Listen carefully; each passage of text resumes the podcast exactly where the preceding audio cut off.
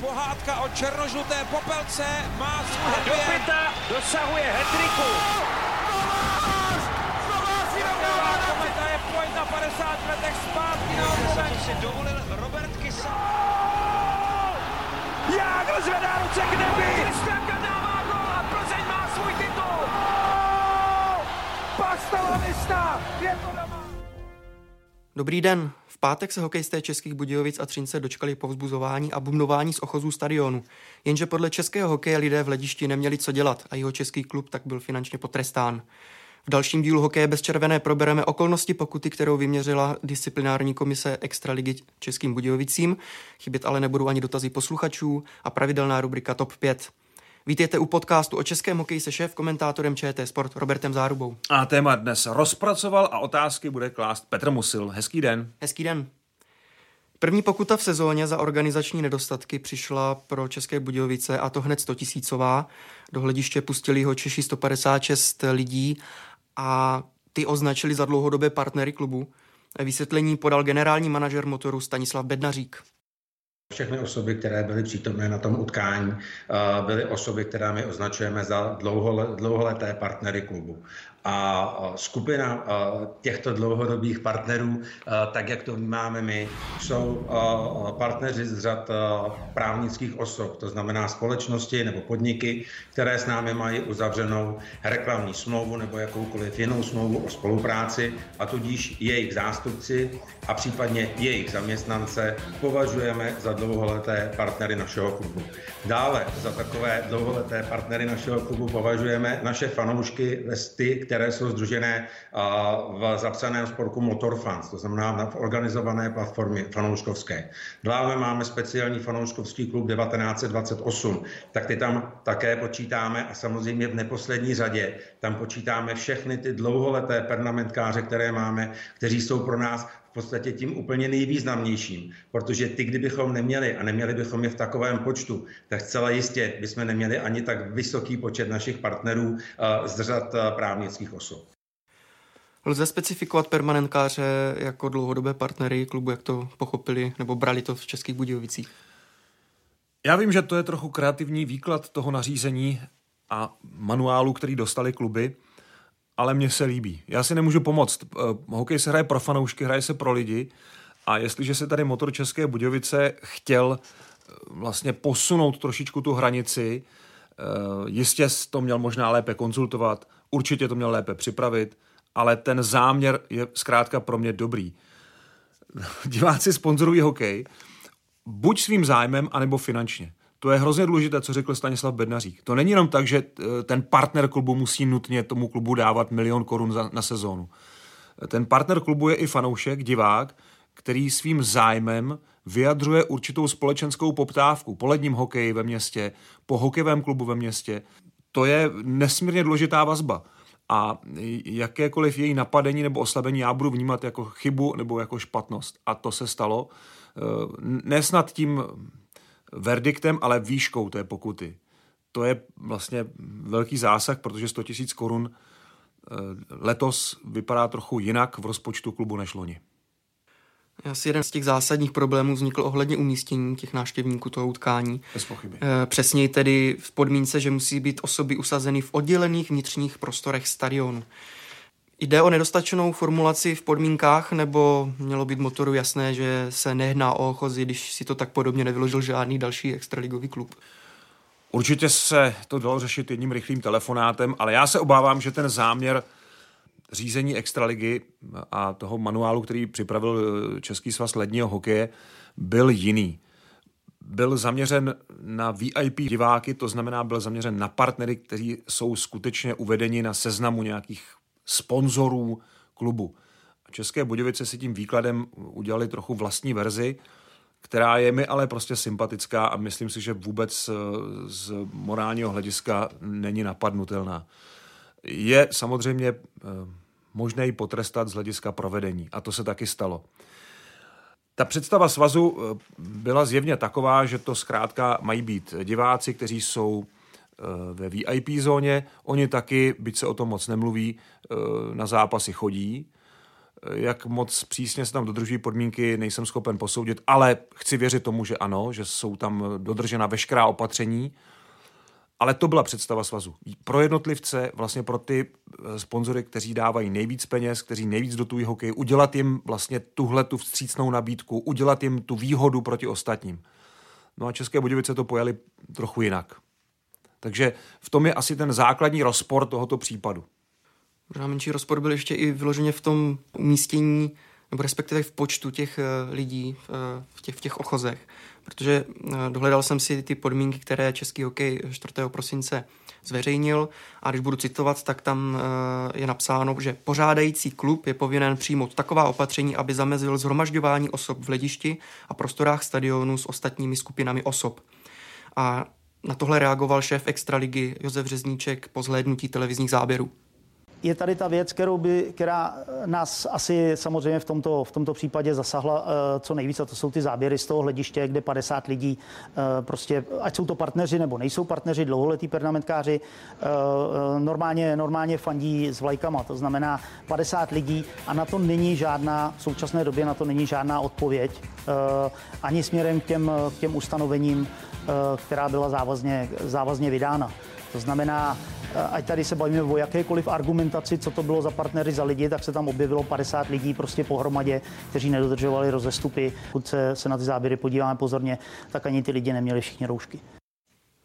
Generální manažer motoru Stanislav Bednařík na toto prohlášení i hned reagoval prvních rozhovorech, které jsem poskytl médií, jsem říkal, ano, my jsme nerozdělili halu na nějaké sektory mobilními zábranami, tak abychom ty lidi združili po deseti, tak jak by možná se to taky dalo udělat, to jsme dodělali v tomto vodě, můžeme přijmout určitou odpovědnost. Na druhou stranu, eh, ti lidé dle mého měli roušky, já jsem nezaznamenal nikoho, eh, že by ji neměl. Na druhou stranu možná, že mě televizní záběry usvědčí z toho, že někdo z těch fandů v určitou chvíli možná roušku neměl. Eh, to nevylučuji. Naběhl si motor právě jako především tím, že nezamezil to zhromažďování osob, protože z těch televizních záběrů byly patrné určité skupinky lidí v hledišti. Provedení toho nápadu, který mně se prostě nezdá úplně špatný, bylo špatné, bohužel. Tady má uh, ředitel Extraligy pravdu a v tomhle případě ta pokuta by byla oprávněná, ale znova můžeme se bavit o její výšce, jestli je přiměřená či nikoliv. To, to je zase jiné téma. Ale tohle se motoru nepovedlo zorganizovat tak, aby skutečně byly naplněny ty podmínky, to znamená, aby lidé byli ve skupinkách po deseti oddělení od sebe. To se rozhodně nestalo a fanoušci prostě zkrátka zřejmě neodolali tomu té euforii z toho, že jsou konečně na hokej a mohou si společně zafandit a zkrátka se združili do skupiny, která je vnímaná jako riziková. Takže eh, v tomhle případě eh, motor udělal chybu, ale Stanislav Benařík to nějak nezakrýval, že to bere, že tohle bylo asi chybné řešení a věřím tomu, že kdyby dostali druhou šanci, tak by to určitě připravili líp a možná, že by vlastně dostali těm podmínkám i po technické stránce. V Budbar aréně totiž nejsou vlastně skyboxy. Ona tam je restaurace, která vlastně by tomu mohla jako eh, vlastně splňovat a eh, v řadě eh, klubů je ta restaurace taky a je, je vlastně využívána jako skybox. Takových klubů je víc v extralize.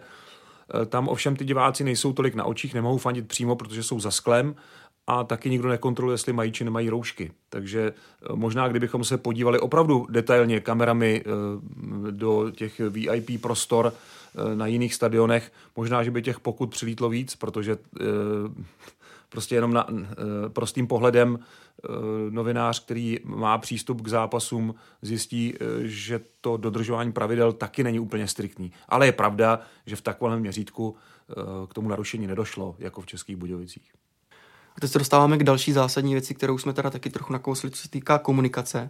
Tak jestli bylo chybou, že zástupci klubu nekomunikovali s vedením Extraligy, Oni říkali, že vlastně komunikovali s krajskou hygienickou stanicí, ale jestli neměli komunikovat i s vedením extraligy, nebo naopak český hokej měl klubům definovat přesně výklad, kam umístit dlouhodobé partnery. Já myslím, že v tom výkladu eh, ten termín vnitřní prostory eh, předpokládá, že jsou to tedy, že to je uzavřený prostor uvnitř uzavřené budovy, což je teda vnitřní prostor na druhou ale takhle jsem to pochopil, jenomže zase na druhou stranu, kdybychom opravdu šli eh, do detailu, tak kdyby se České Budějovice chtěli soudit, tak asi z hlediska významu těch slov by ten spor vyhráli, protože uzavřený prostor je každá hokejová hala pokud teda se nebudeme bavit o otevřeném kluzišti, o nějakém open air game, tak, hmm. tak uh, zkrátka by to u soudu asi vyhráli, protože ta definice opravdu není úplná.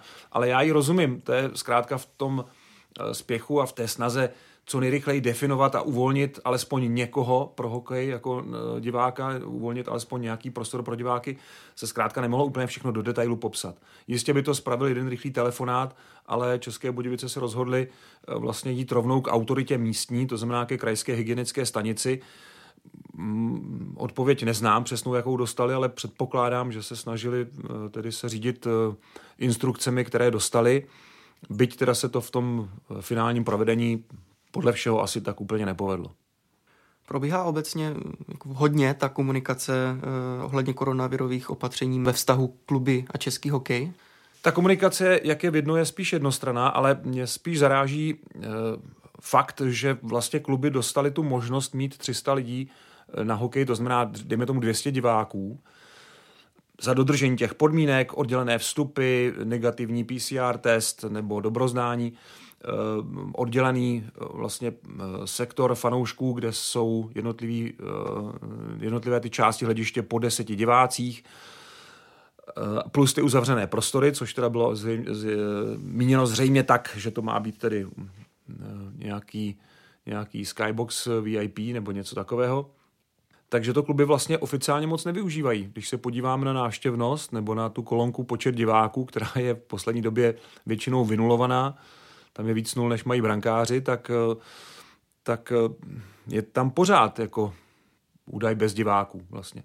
A přitom si myslím, že ten krok vedl, měl vést k tomu, aby alespoň nějakcí diváci na ten hokej mohli chodit, aby ten hokej viděli alespoň lidé, kteří zaprvé to asi možná risknou, protože možná to je riskantní, nevím, když ta opatření mi připadají, že eh, na mě působí tedy velmi bezpečně, ale vlastně máme kromě Třince, který jednou na domácím utkání, protože tu možnost neměl na začátku sezony, eh, udělal vlastně to odběrové místo přímo u vstupu do nové Verk Areny, tak měl diváky na hokej za dodržení těch podmínek, eh, které svaz stanovil. Ale kromě tohoto případu plus tady té události v Českých Budějovicích vlastně nemáme žádné oficiální údaje o tom, že by diváci chodili na hokej, že by se vrátili. Tak pak se teda ptám, k čemu to opatření je, když vlastně ho nikdo nevyužívá oficiálně. A nebo se teda využívá neoficiálně, to je podle mě pravděpodobnější, ale pak by se teda měli uvádět i údaje o počtu diváků, byť by tam bylo třeba 100 nebo 50 nebo to je úplně jedno, do toho, do toho limitu, protože to prostě jsou diváci na tom utkání. Můžeme jenom odhadovat, ale nejsou právě problémem ty testy, že třeba ne všichni diváci chtějí podstoupit ty testy. Vzhledem k tomu, že u klubu už jsou povoleny antigenní testy, tak to tež by mělo platit i pro diváky. Tam nevidím důvod, že by tam měl být v tom rozdíl.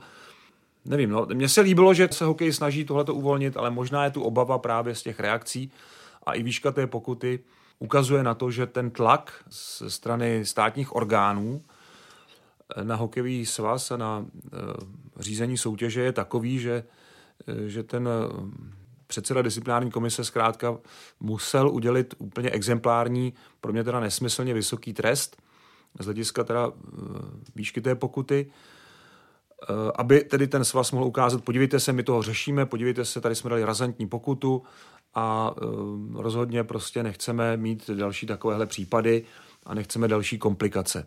Takže Řekl bych, že daleko intenzivnější ta komunikace, kdy ten svaz a e, řízení extraligy se snaží bránit tu soutěž před tou hrozbou zastavení nebo, nebo uzavření některých nebo všech stadionů. Právě na výši té pokuty pro České Budějovice jsem se chtěl ještě zeptat. E, vy jste už e, zmínil, že je podle vás tedy nesmyslně vysoká ale samozřejmě tam ještě nějaký odpor může podat eh, motor, tak očekáváte, že se třeba ještě změní ta výše, že přece jenom vzhledem k těm sporným bodům je příliš vysoká, ještě se bude třeba měnit? Eh, České Budějovice se bez pochyby odvolají, Stanislav Bednařík už to řekl. Mimochodem to byl hezký titulek, motor podá odpor. Já si myslím, že mají docela solidní naději, že uspějí, ale říkám, je tady ten tlak, eh, který jak si neznáme úplně přesně jeho intenzitu a nevíme přesně, jak, jak těžké to je uhájit vlastně vůbec extraligu, uhájit vlastně to, že hokejisté vůbec mohou hrát, že se vlastně diváci alespoň v televizi mohou na hokej podívat, že ta soutěž běží, že partneři mají nějaké plnění, hokejisté mají svou hru, byť bez diváků a diváci mají alespoň v televizi možnost se teda na zápasy podívat. Tak eh, nevím, jestli tohle všechno je v takovém ohrožení, že bylo nutné dát takhle exemplární trest. Je to možné, dokonce bych řekl, že to je pravděpodobné, ale je to jediný důvod, proč vlastně předseda disciplinární komise ve zkráceném řízení takhle vysokou pokutu udělil, protože jinak to porušení nebylo nějak zásadní a dávali se uh, mnohem nižší pokuty za daleko uh, větší klubové přestupky v minulosti. Tohle je prostě zkrátka přestupek doby, a ta výše pokuty zřejmě odpovídá právě spíš tomu tlaku, který je veden na hokej z vnějšku, než na to, že by předseda disciplinární komise sám o své vůli si řekl, tak tohle je hrůza, tohle prostě ne, tady prostě je 100 tisíc a uh, bu, bu, bu, prostě tohle to nechceme. Ještě se zastavíme u osoby uh, Viktora Ujčíka, u předsedy disciplinární komise Extraligy, který tento finanční postih udělil. Paradoxně se zúčastnil demonstrace proti koronavirovým opatřením na staroměstském náměstí a šéf Extraligy Josef Řezníček má na tento rozpor následující pohled. I tak jsme to řešili. Eh, Viktorovou účast na staroměstském náměstí, bylo to v jeho volném čase. Eh, nemůžu, nemůžeme říct, že že to bylo úplně uh, nejlíp načasovaný, ale Viktor za to určitě dostal pohovor od, uh, od lidí, kteří, kteří si to vzali na starost.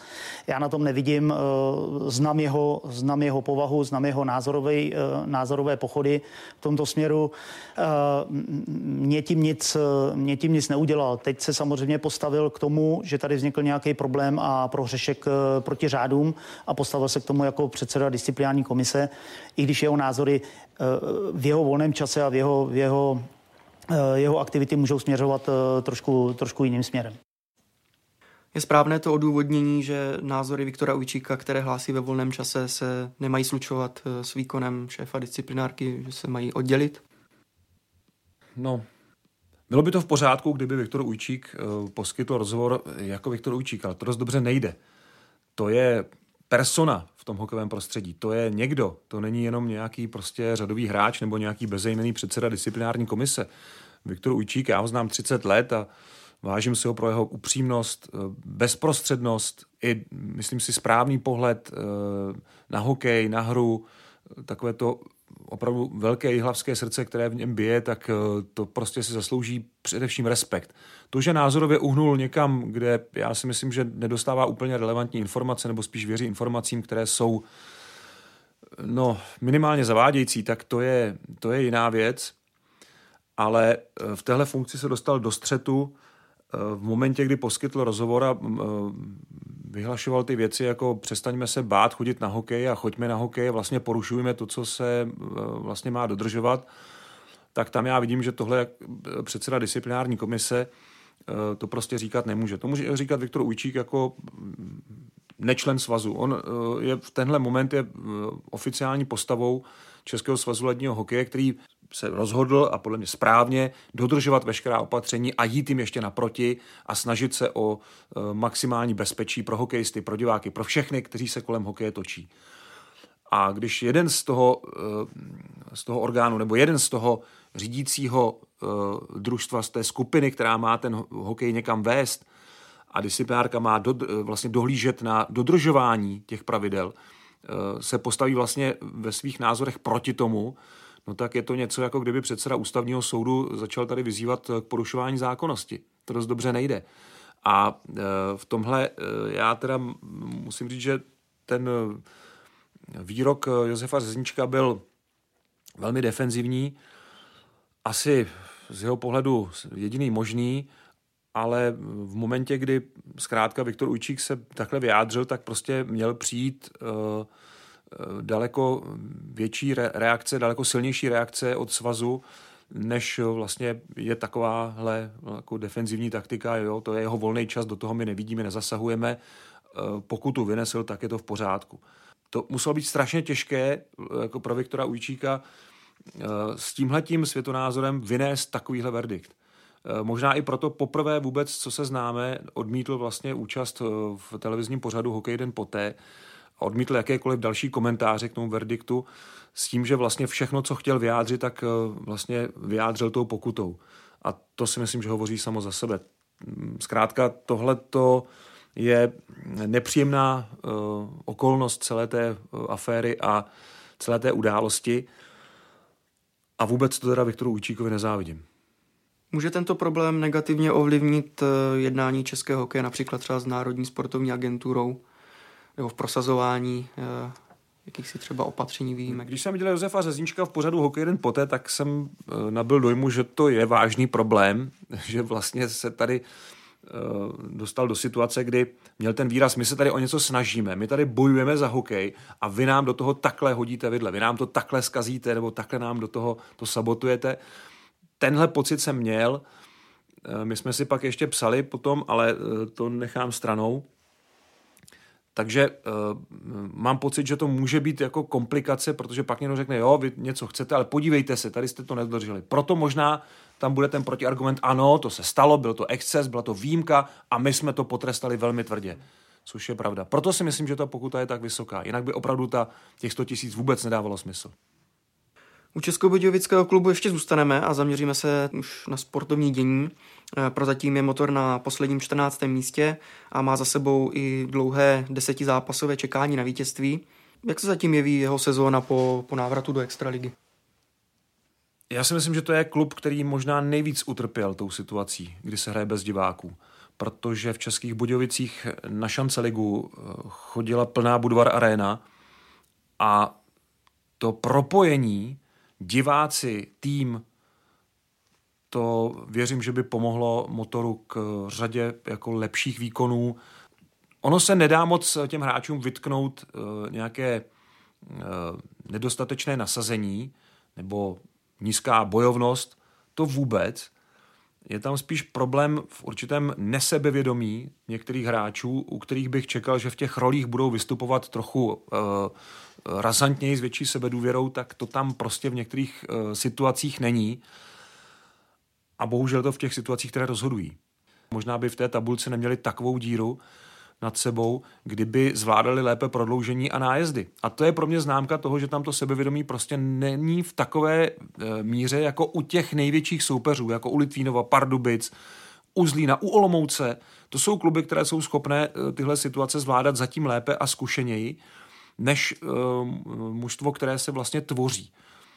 Uh, pro Budějovice je skvělé, že se vlastně nesestupuje v téhle sezóně a já věřím, že příští rok už to budou úplně jiné Budějovice, že to bude daleko agresivnější motor a doufejme i z diváky a že to uh, pro mě příští rok není kandidát sestupu. A taky je tady ještě ten odkaz Václava Prospala, což je pozoruhodný trenér, po té, co teda zvládl hráčskou kariéru, tak vlastně obětoval pár let ještě z toho celkem pohodlného života tomu, aby ještě ty budějky prostě do té ligy jako uvedl. Jo? O rok se to spozdilo, tím pádem on už řekl, že opravdu končí, že ten limit, který si dal, vyprší s koncem tohoto ročníku, což je velká škoda, ale já věřím, že se někde ještě vynoří, že prostě pro něj to je jenom uh, nějaké momentální rozpoložení a že se k hokeji ještě v nějaké funkci vrátí. Myslím si, že to je ten typ, který nenechá ten tým prostě uh, jen tak v klidu a, a i, i tím, co vlastně dělá teď, ho výborně připraví na tu další sezonu, která už bude sestupová. Eh, oživil Václav Prospal to české extraligové dění, ať už vystupováním třeba jako mediálně nebo i působením na střídačce? Minimálně je to eh, muž, který se nemá za co schovávat, nemá potřebu uh, moc jako skrývat a naopak je velice otevřený a vždycky byl takový, i jako hráč. To byl jeden z nejlepších partnerů na rozhovory a platí to i v té nové roli kdy se v těch rozhovorech člověk něco dozví. A když se zeptá, tak dostane odpověď na to, na co se ptá, a ne nějakou výhybku, která prostě odvede to téma úplně někam jinam a musí se ta otázka opakovat a není na to čas a tak dál. Takže eh, minimálně tím Václav Prospal je nesmírně cený, že pojmenovává skutečnost tak, jak ji vidí. Jistě má názory, které se třeba nemusí někdy líbit, ale, ale on je říká velmi upřímně a nebojí se ty názory říkat, což je cený chleba docela ve sportovním prostředí. Do další sezóny tedy motor vstoupí s jiným trenérem než, eh, než Václavem Prospalem. Eh, ten pro klubový web oznámil toto rozhodnutí, že eh, po konci extraligového ročníku končí i ve funkci trenéra Českých Budějovic. Reakce generálního manažera motoru Stanislava Bednaříka byla následující. Já jsem s Vencou v kontaktu uh, spoustu, spoustu let a, a to, že přichází na Če, do Čech trénovat do Českých Budějovic na, na omezenou dobu, jsem věděl od samého začátku. Já se domnívám, že Vence je tak uh, velká autorita pro kabinu, že se neobávám, že by to mělo mít uh, nějaký negativní vliv. Nakonec utkání, která jsme odehrála po té, co oznámil to, že po sezóně končí, byla velmi dobrá. No, včera kromě prvních deseti minut uh, si troufám říct, že jsme byli víc než rovnocenným soupeřem, ne nejlepším uh, týmem v tom utkání. Uh, v pátek jsme prodloužení porazili vedoucí celek extraligy, takže se nedomnívám, že by to mělo negativní vliv. Ještě se ale zeptám na to rozhodnutí, jestli je vhodné takové rozhodnutí sdělovat tu prostřed sezóny. Jestli to opravdu nemůže nějakým způsobem ten tým ovlivnit, nebo pokud to tým teda věděl už tady tohle. Já myslím, že Václav Prospal ví, co dělá, že to schválně řekl tak, takhle, teď, ven, protože uh, hráči to asi vědí, nebo skoro určitě to vědí, vedení klubu je na to určitě taky připravené, ale na ty, na ty kluky to bude teď trošku jako tlak, že uh, tahle informace se dostala ven z kabiny, a ven z klubu a oni s tím teď budou konfrontováni různě. Uh, už uh, prostě to bude jako uh, takový další trošku jako hnací prvek toho mužstva. Jo, musíme prostě pro Václava ještě něco vyhrát a něco prostě uh, udělat, i když tady končí. Zatím se mi to tak jeví, protože kdyby to bylo obráceně, uh, kdyby to byl někdo jiný než Václav Prospal, tak by hrozilo to, co jsme taky museli probrat, to je taková ta letargie, takové to odevzdání, tak ono tady stejně končí, tak co, proč se tady máme snažit. Takže mně spíš eh, připadá ta první verze té reakce, že teď momentálně zatím funguje v Českých Budějovicích. Mimochodem ještě, jak říkal Stanislav Bednařík, eh, to, že poprvé porazili vedoucí tým tabulky jako poslední, tak uh, vidíte, tam bylo těch 156 diváků a hned to vedlo prostě k vítězství nad Třincem tak uh, můžeme to jenom násobit, kdyby tam byla plná Budvar Arena, co by to možná přineslo. Ne, to je spekulace samozřejmě, možná by ty výsledky vypadaly jenom o trošku líp. Eh, každopádně prostě eh, motor potřebuje další impulzy a uh, tohle byl asi jeden z nich. Možná to vybrucovalo i hráče jako Albert Michnáš, který se neuchytil ve Spartě, potom myslím ani v Karlových Varech. Když se budeme bavit o těch individualitách, jací hráči z motoru vás třeba příjemně překvapili, a kteří třeba právě zaostávají, jak už jste zmínil, že na nich leží ta úloha a zatím, zatím to tak neprokazují. Já jsem si vzpomněl na postup eh, motoru do federální ligy 92-93, kdy se pod eh, Jaroslavem Jágrem vrátili vlastně do ligy a měli fantastický podzim. Pak to šlo dolů, pak eh, trošku padali, ale tam na podzim se přetahovali s Litvínovem o první místo. Já jsem si na to vzpomněl, Eh, jestli třeba ten, ten náboj, jestli by nemohl být vlastně podobný, No, bohužel ne, tam hráčská kvalita tam prostě není, ale ona tam někde dříme. Já si myslím, nemyslím, že jsou to jenom eh, bojovníci. Jo? Já si myslím, že tam jsou hráči, kteří mají záblesky toho, že nám ukazují, co všechno by dokázali, kdyby si třeba víc věřili, nebo kdyby třeba byl motor v jiné situaci. A Albert Michnáč je jeden z těch hráčů, kteří právě si myslím, že jsou trošku tenhle podzim postižení tím, že vlastně bruslí s tou zataženou ručkou a, a není to prostě takový, takový ten uvolněný výkon klubu, který má své jisté. Jo, je pravda, že se nesestupuje, ale nikdo nechce být i tak poslední.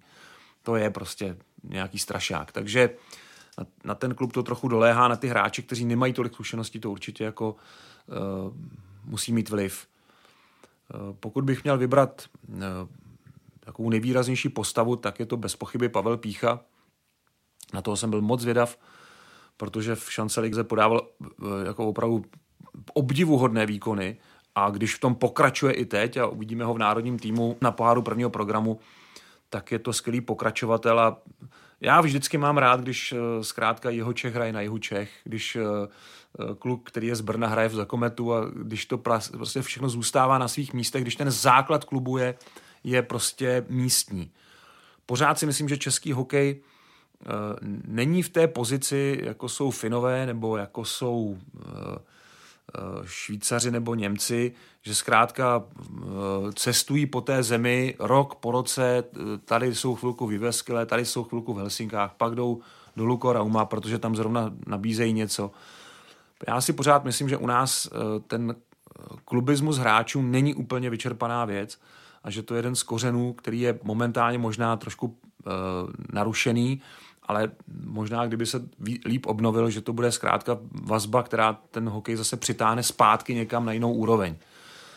Že zkrátka Pavel Pícha je pro mě typ hráče, který na jihu Čech podává výborné výkony, ona mu končí smlouva, je otázka, jestli se ho podaří udržet ale eh, pokud ano, tak je to ta nejlepší investice, jakou motor může do té už sestupové sezony udělat.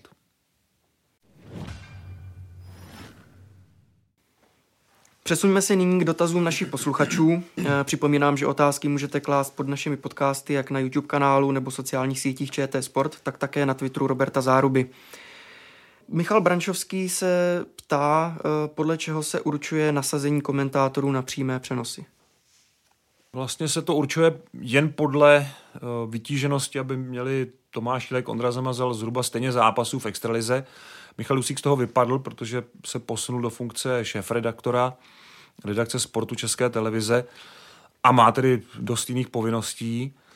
Ondra s Tomášem se tedy střídají od, většinou o ty zápasy a já se do toho zapojím, když je možnost v úterý, když je dohrávka, a nemám uh, jiné povinnosti a bohužel v úterý mám uh, vlastně svůj vysokoškolský den, uh, takže pokud je to mimo semestr, tak se do toho zhrazuju taky, ale jinak uh, ty úterky neděle patří na střídačku Tomášovi Jílkovi a Ondrovi Zamazelovi a oni to zatím zvládají perfektně. Potom v playoff uh, se snažíme nasadit ty komentátory tak, aby každý měl jednu sérii, aby se to jako hlídalo, ale to taky úplně ne vždycky vychází, protože všichni máme ještě své další komentátorské povinnosti, především teda eh, kolegové toho mají víc. Ondra eh, Zamazal vede celý florbalový program, Tomáš Jílek komentuje cyklistiku, které je čím dál tím víc v programu ČT Sport, takže tam je nutné eh, řešit ještě různé záskoky, ale v podstatě to v playoff vychází tak, že jeden komentátor, jedna série. To se snažíme držet, ne vždycky to jde.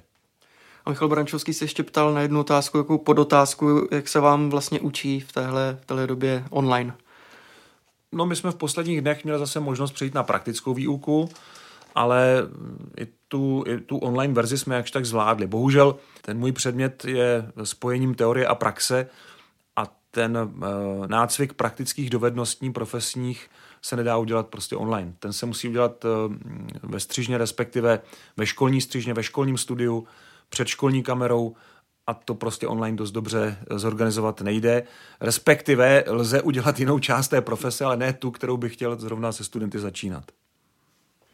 A Matyáš Kostlán se ještě ptá, jak se promění Extraliga po odchodu hráčů na kempy klubu NHL, jestli například eh, spadne nějak výrazně výkon z Karlových varů či Třince, kteří eh, těžili tady z těchto hráčů. Třinec si myslím, že eh, bude mít to hejno pro následovatelů za sebou v těsnějším kontaktu, ale z jiných důvodů. Před forma, s jakou teda rozehrál to pokračování extraligy po pandemické přestávce, je obdivuhodná a přinesla mu teda opravdu neuvěřitelný raketový eh, výšlap eh, na první místo.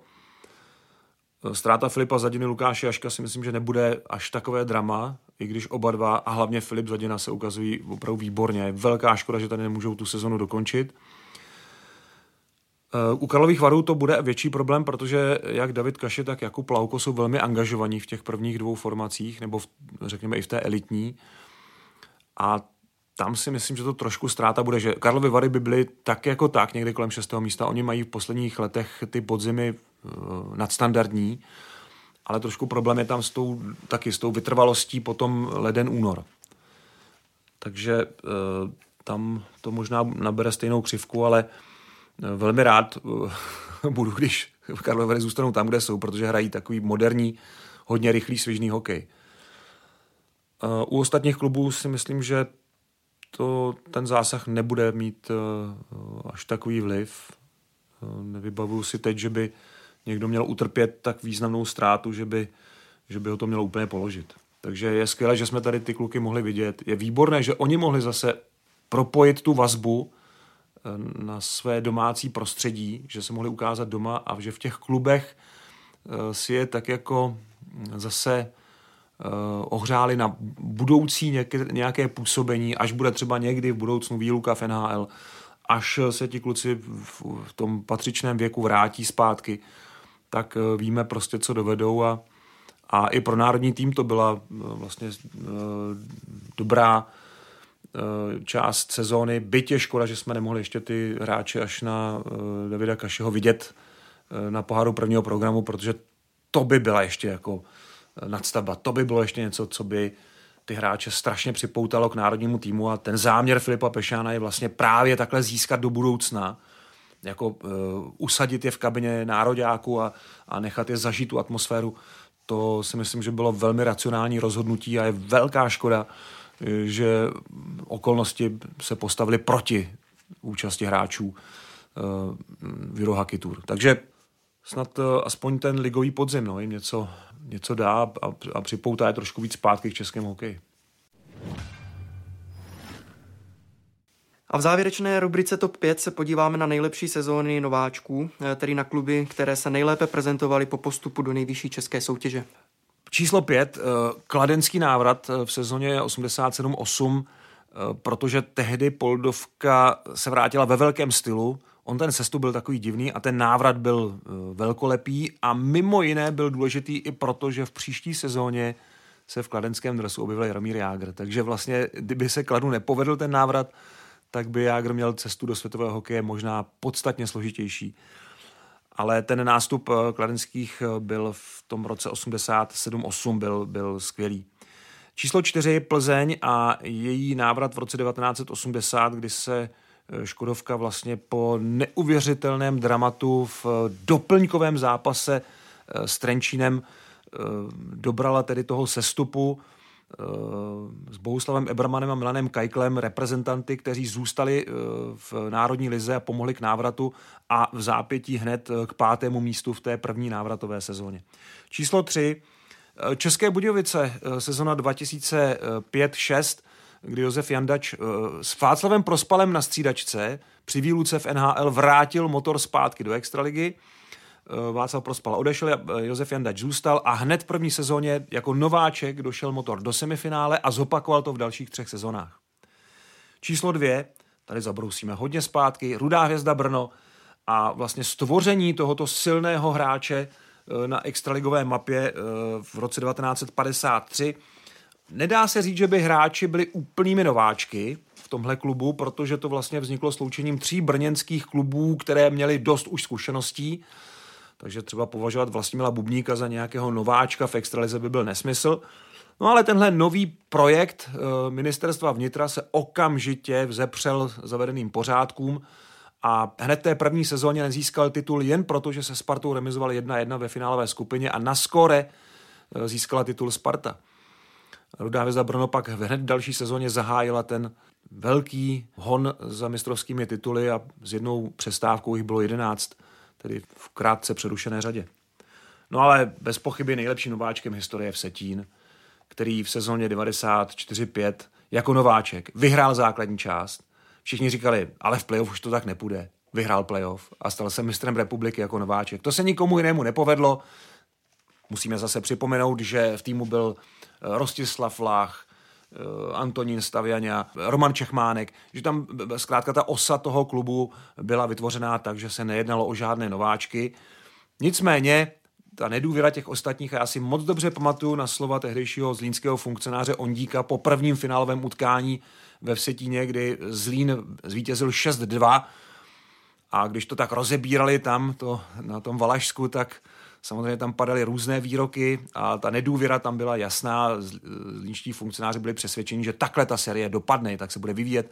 No ne, eh, prohráli nakonec 3 na zápasy a tím měl ten první titul. A opravdu tehdy šokoval tím, že eh, vlastně z, z 14. pozice jako nováček najednou vyhrál všechno, co se vyhrádalo. Ještě pozvu ke sledování eh, přímých přenosů Eh, národního týmu na poháru prvního programu. Eh, startuje se už zítra. Bude to krátce popolední. Bude to krátce no. popolední 12. A bude to na programu ČT2, protože na ČT Sport máme tolik eh, dalších různých zimních sportů a dalších živých přímých přenosů, že se zkrátka musí výjimečně použít i záložní kanál. Takže si užijte reprezentační hokej a to je z dnešního podcastu Hokej bez červené všechno. Připomínám, že všechny díly, včetně Hokej Focus podcastu, najdete na webu ctsport.cz, ve všech podcastových aplikacích a na YouTube. Mějte se fajn. Krásný den.